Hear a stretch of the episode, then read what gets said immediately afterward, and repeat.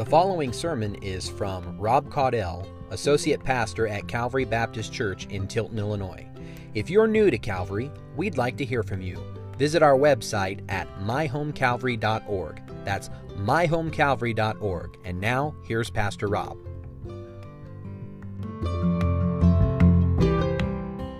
you have your Bibles this morning, could you please turn to Galatians chapter 4?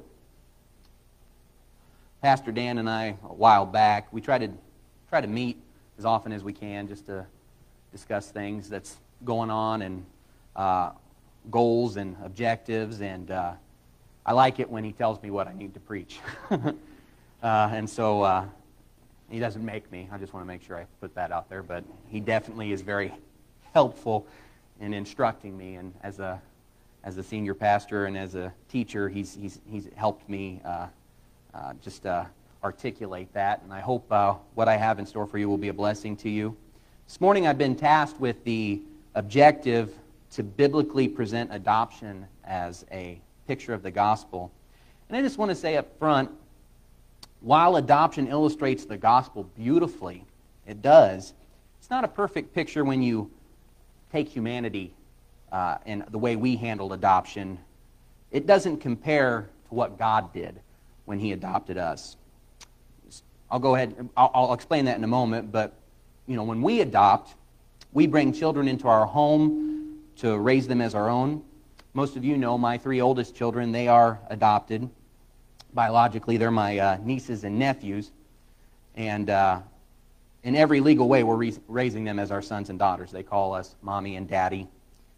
Um, when Phoebe came along, and as she's growing, she's gonna not she's not going to know them as her cousins. She's going to know them as her brother and sisters. They're going to call each other brothers, brother and sisters. Uh, they're not going to call each other cousins.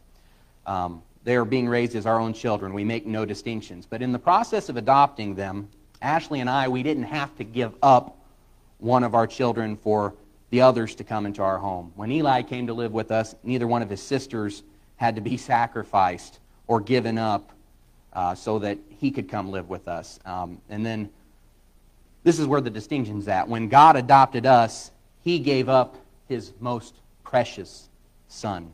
He gave up his unique, beloved son in order to make us his children. There was bloodshed, there was sacrifice made.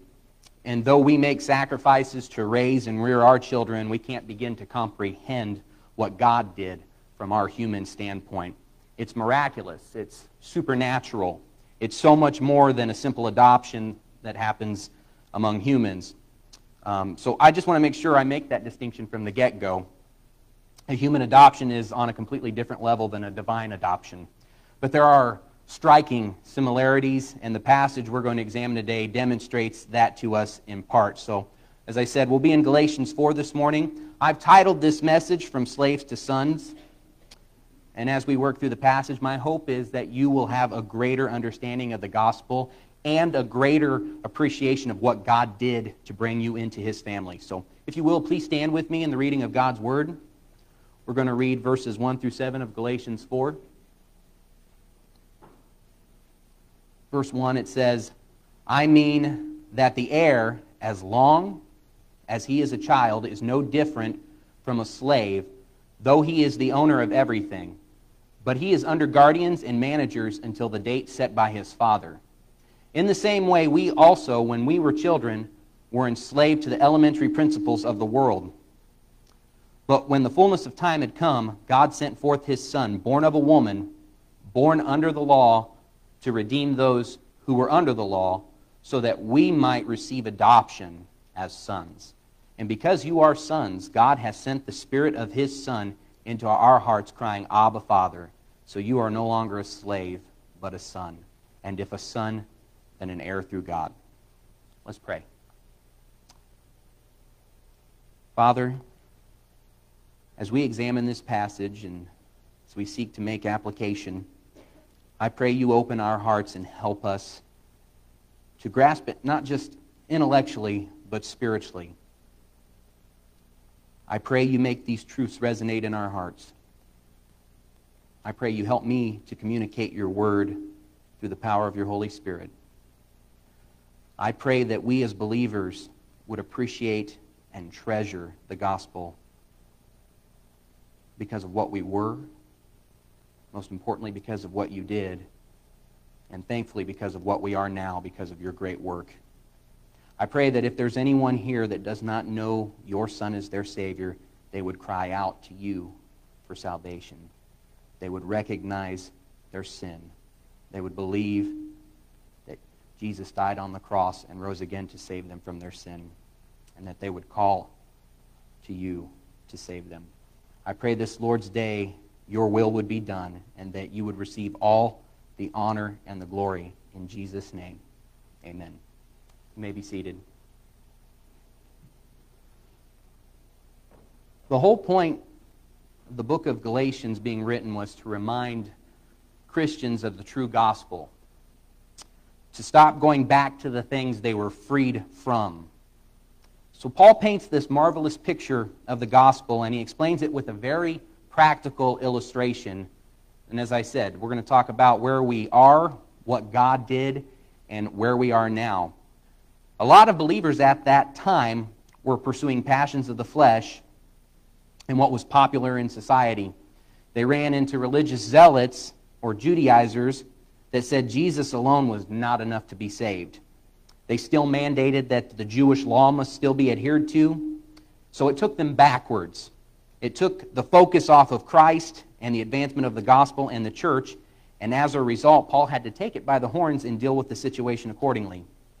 Now, as I said to you, we'll be discussing, you know, this topic, this picture of the gospel through adoption, but before we do that, we need to consider a few things that make it so. And the first thing we need to consider is what we were. Um, as we just break down through verses 1 through 3, the first thing Paul says, I mean that the heir, as long as he a child, he is a child. Paul opens chapter 4 with a human illustration, but it has a spiritual application. An heir is a beneficiary. When, some, when someone dies or phases out of position, the assets that belong to that person gets transferred to that beneficiary. But while that person's a child, Paul says he's no different than a slave. And then you see that, that picture of uh, spiritual slavery coinciding with uh, the slavery that was going on back during the time of the Roman Empire. And Paul explains that even further in Romans chapter 6. It says in uh, verse 20 through 23 For when you were slaves of sin, you were free in regard to righteousness. But what fruit were you getting at that time from the things of which you are now ashamed? For the end of those things is death. But now that you have been set free from sin and have become slaves of God, the fruit you get leads to sanctification and its end eternal life.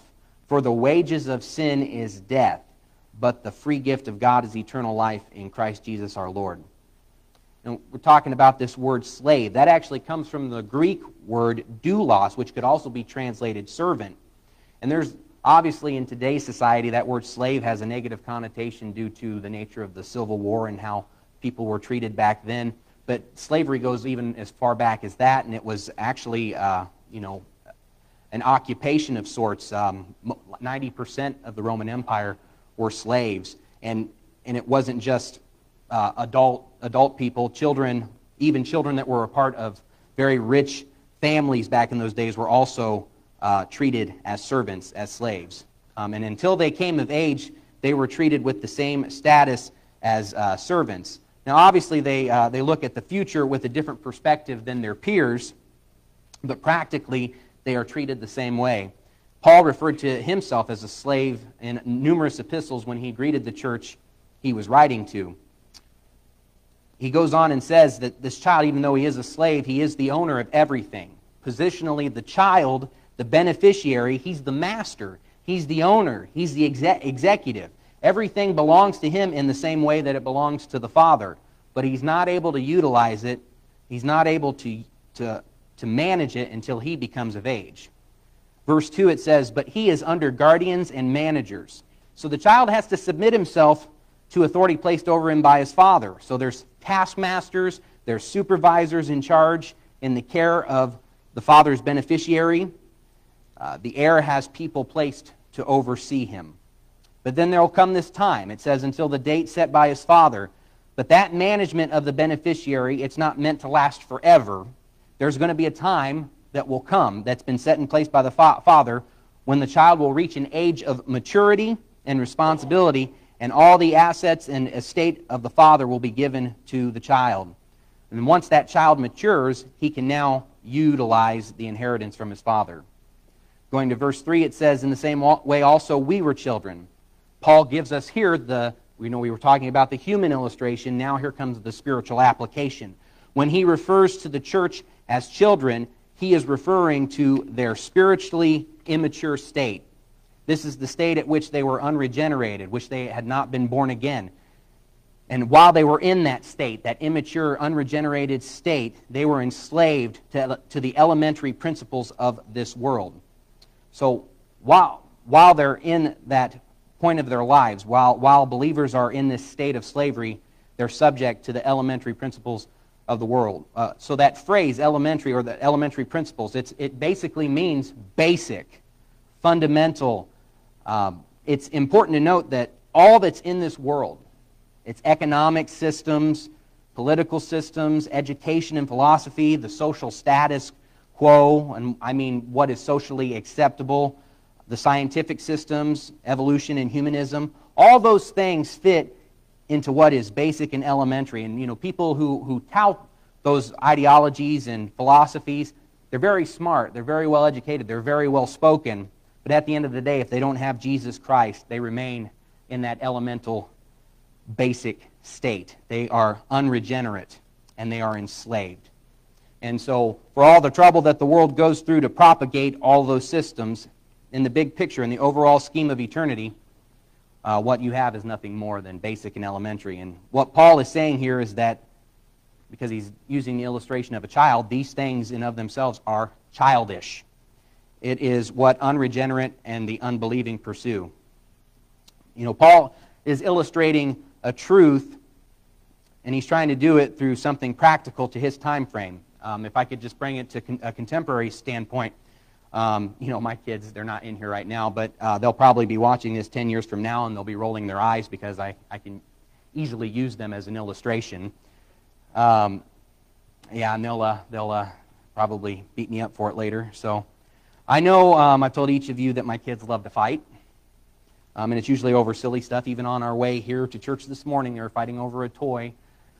Miss Jeannie had to get a genie, right? Yeah. So they were fighting over that. Um, and I bring that up just to explain the point of this fundamental basic attitude. Um, it wasn't too long ago that they would fight over which cup that they got what, because of a certain color it was, or it had a certain cartoon character on it that they liked, and they wanted to be they wanted to have the one uh, that, that had the cool design on it. And I remember one time I gave Adeline a pink cup instead of a purple cup, and I had no idea you could ruin someone's whole life giving them the, the wrong colored cup. And it was one of those moments of clarity for me of how basic or elementary the frustrations of a child can be.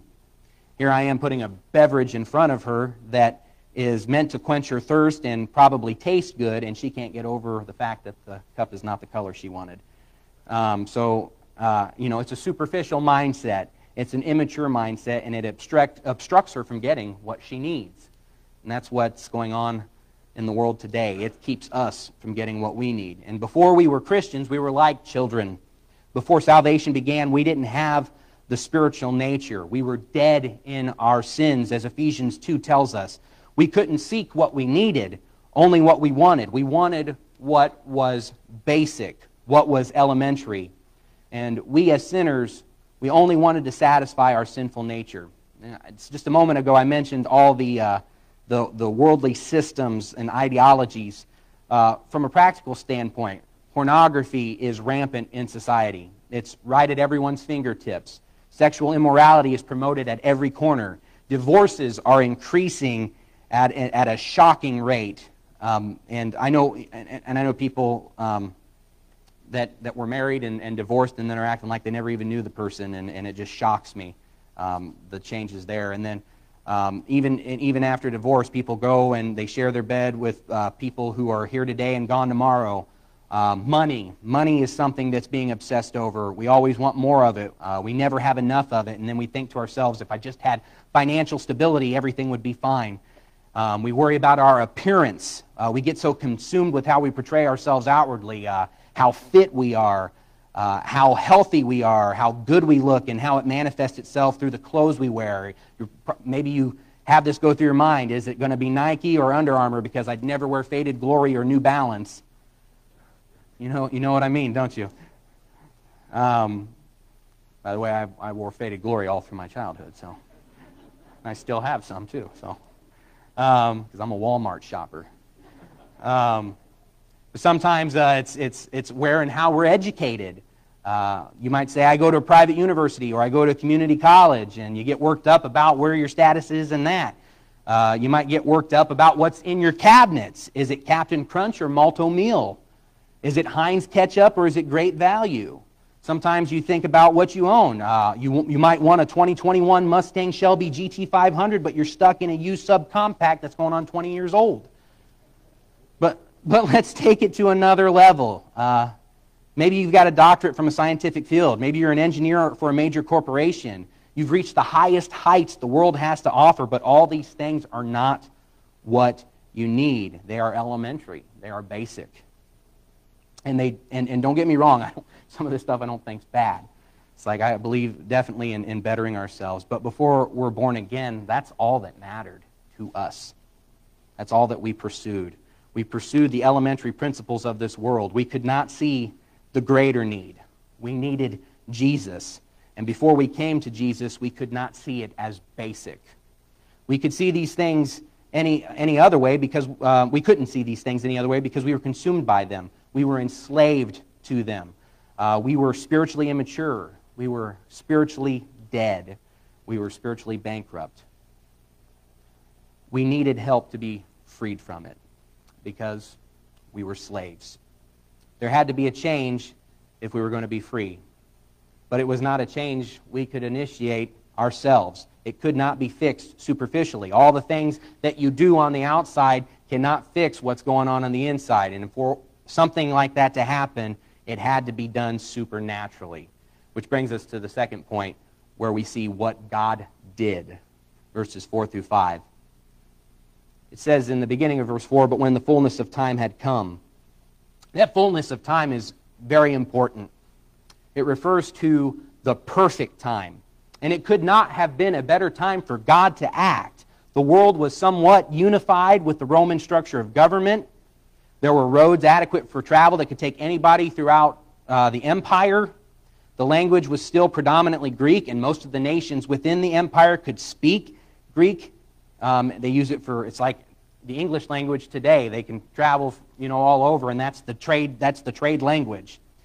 Um, so it's, it's at this time that God chooses to act.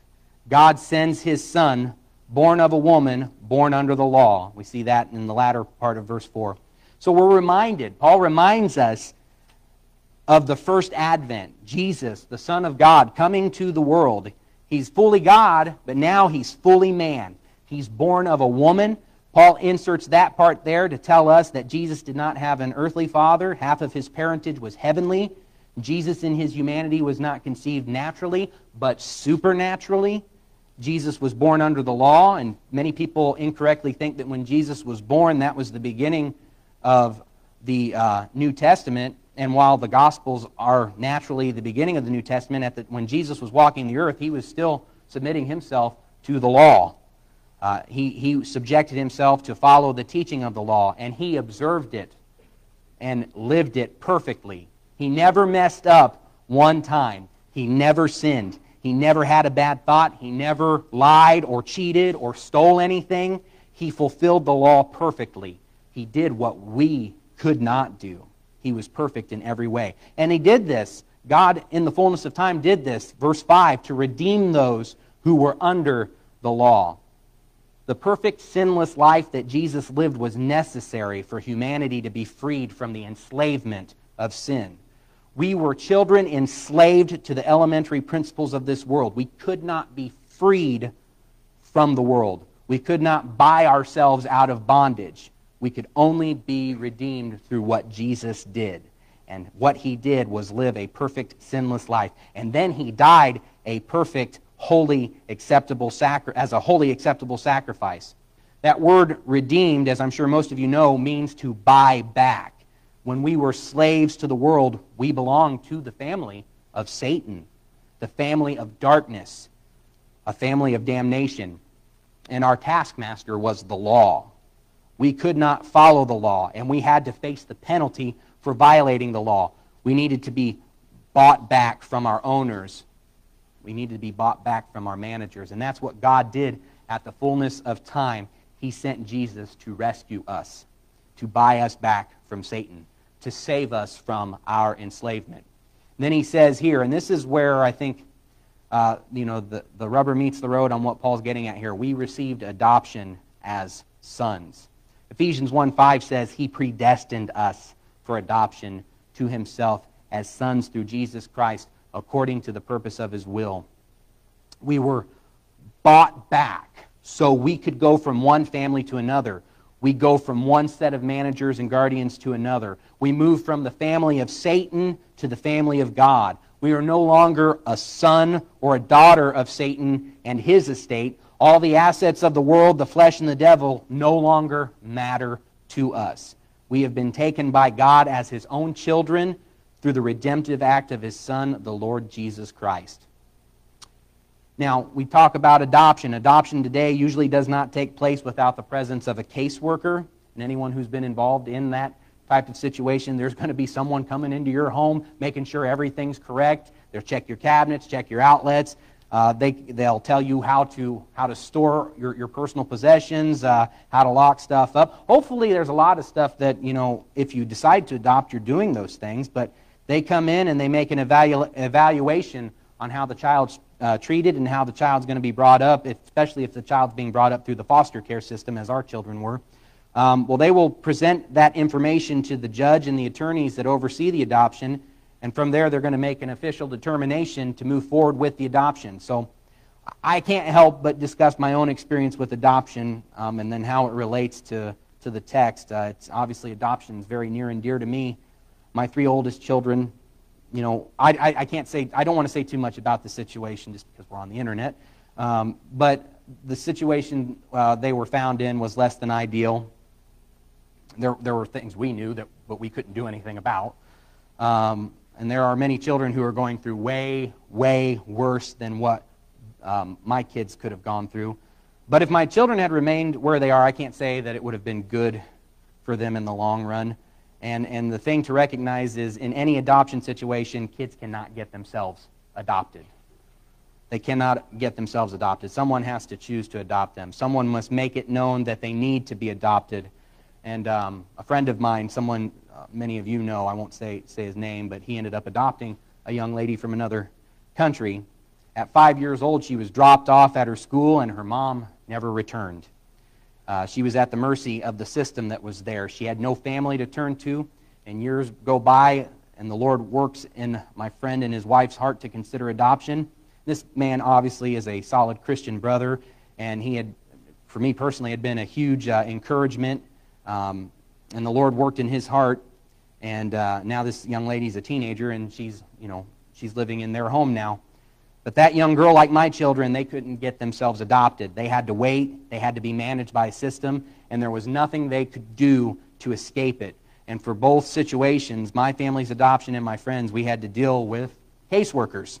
Someone had to intervene. Someone had to, uh, to make sure everything was being done correctly, evaluated, and, um, and, and, and I bring that up, that, that scenario with the caseworker, is in a very real way, uh, we have an opportunity as Christians to usher people into the kingdom of God. We can act as caseworkers to uh, show people the truth and share with them that. And, I, and I'd like to uh, just share that through this application. Before we're born again, we're at the mercy of the system of the world. The child in Paul's illustration uh, back in verse 1 is controlled by managers and guardians. At the perfect time, as I said, God sent Jesus to come and take us out of that system so we could be adopted into his family, into God's family. And I, I, I wasn't sure how I, how I should apply this passage. First and foremost, like I said, we should be leading people to Christ. As the churches, uh, as the church, we are Christ's representatives on earth. We're, we're, we're called to carry out the Great Commission And then with this role of the caseworker in a modern adoption scenario, I think there's some real spiritual application we can make with that in mind. We who are born again, we've been adopted into the family of God. We have a responsibility to be guardians and managers to the lost. We have an obligation to share the gospel. We must tell others about Jesus because there's so much confusion and chaos being spewed by the world system and institutions. We as believers, we as believers should be fielding all of that to those around us. Just the other day, um, I heard someone criticize intelligent design because his back hurt, and then he started talking about how scientifically we weren't meant to stand upright. And then there's passages in Scripture where it says man was made upright. and so it was, you know, absolutely contrary to, to what the evolutionists say today. You know, he was an all-in evolutionist, and at this point he doesn't think of us in the image of God. He thinks of us as another variation of monkeys. And people believe this stuff. They scorn, and they scorn God when they, uh, when they promote this stuff. And as, as caseworkers, as managers, acting on Christ's behalf, as representatives, going out and advancing the kingdom of God, advancing the gospel, uh, we need to remember uh, that there is a lost world that's hearing the elementary, fundamental, basic things of this world, and they're enslaved to them. And God, in the fullness of time, brought us Jesus, and now Jesus is using us to go forth and share the gospel. Um, and, and what we want to do is we want to make sure that when we look out in the world, we see a huge orphanage of lost souls. And um, we need to be good caseworkers. We need to lead them to their Heavenly Father.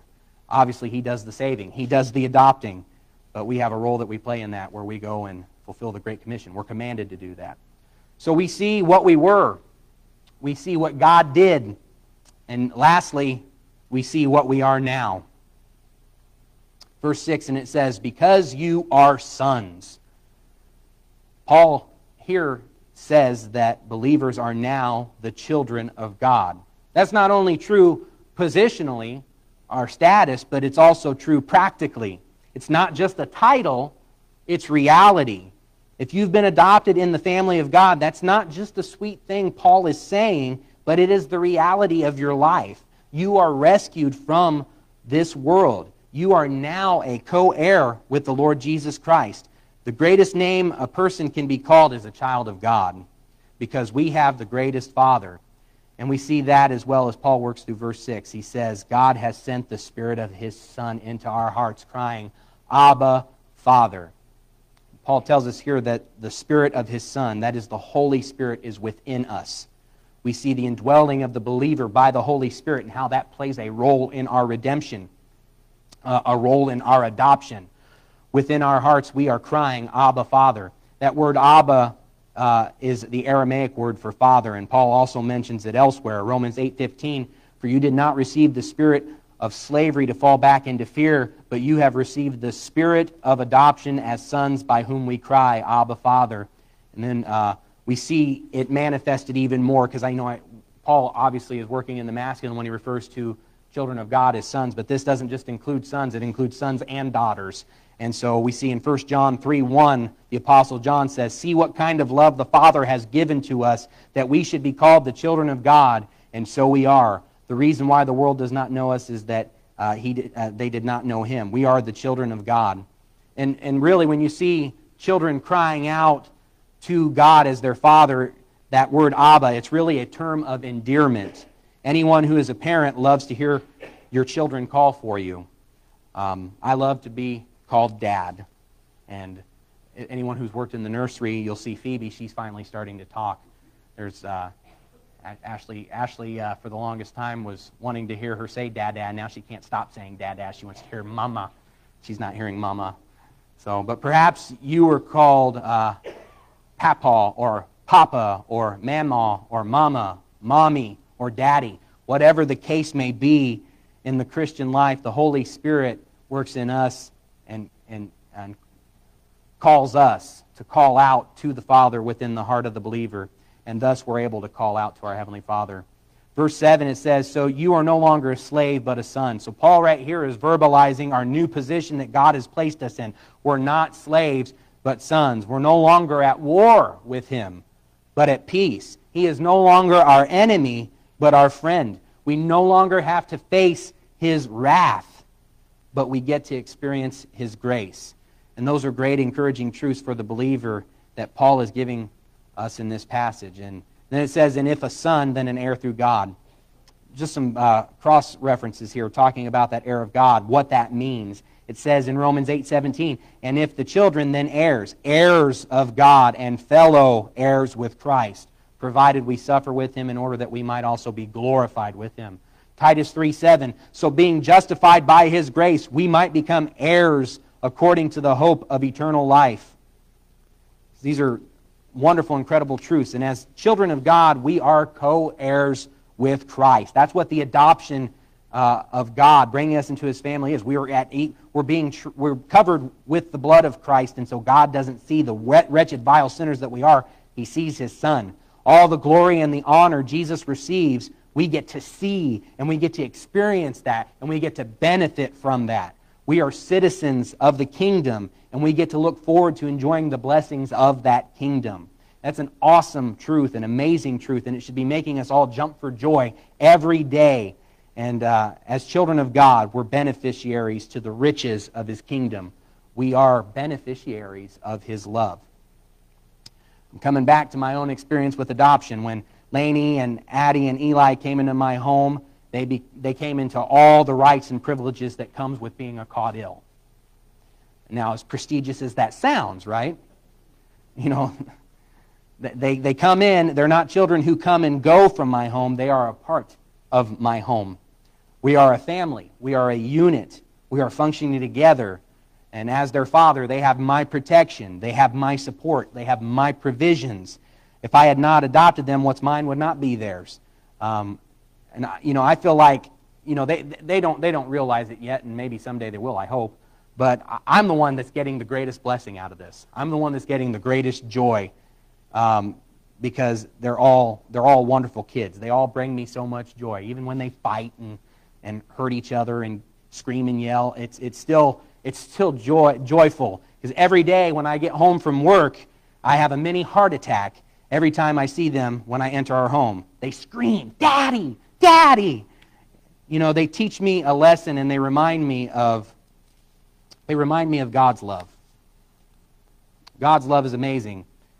I remember when I first left home, you know, when I, when I turned 18, um, my home became broken right before I graduated high school, and um, it, was, it was a very sad time. It was a very depressing time for me. And, uh, you know, while I was at Maranatha, I had all sorts of friends and, and uh, acquaintances that encouraged me, kept me in check, and, uh, well, when I graduated, all of that was gone. And uh, then the sadness came back in the, in the worst possible way ever because um, I came right back to the, to, the, to the broken home that I had left. And then uh, shortly after that, I met Ashley, and uh, we fell in love. And uh, God blessed us with Laney and Addie, and then brought Eli shortly after. And then I, I can't help but think of my Heavenly Father and the great joy He has at calling me His Son. He looks at you as his child with great joy.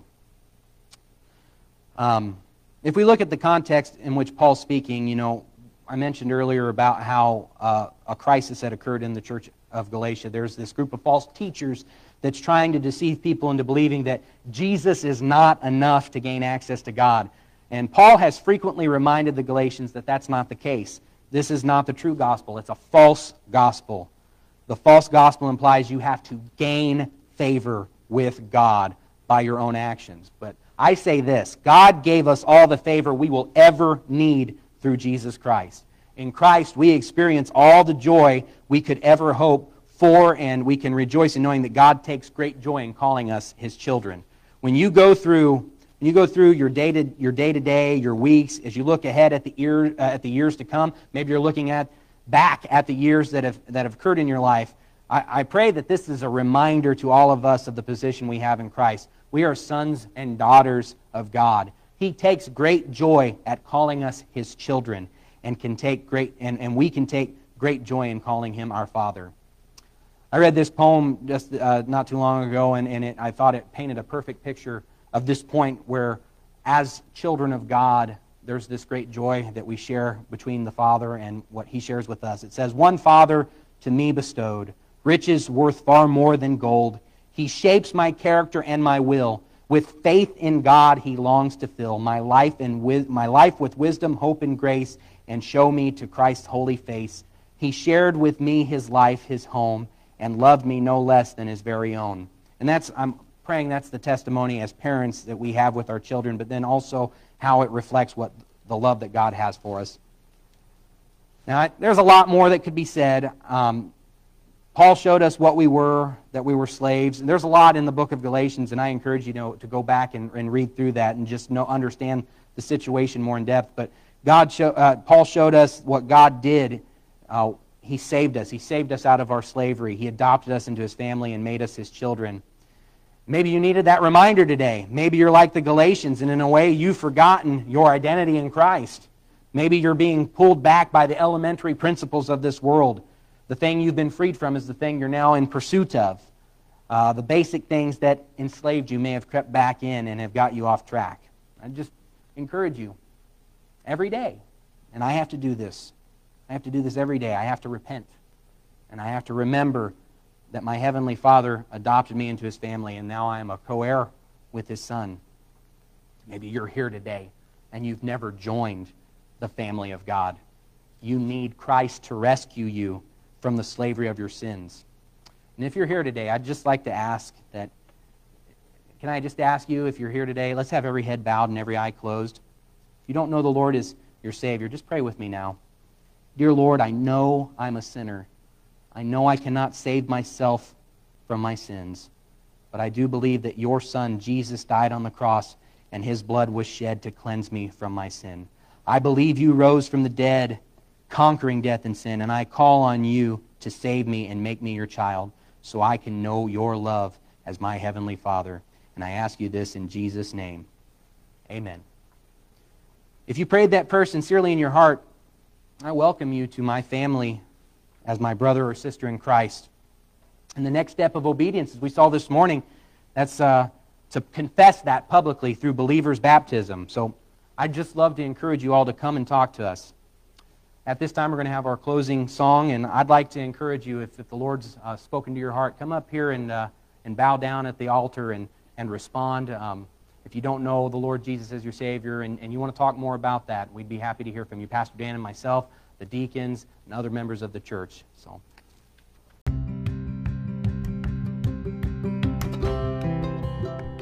You've been listening to Rob Caudell, Associate Pastor at Calvary Baptist Church in Tilton, Illinois. If you'd like to learn more, visit our website at myhomecalvary.org. That's myhomecalvary.org. Thank you for listening.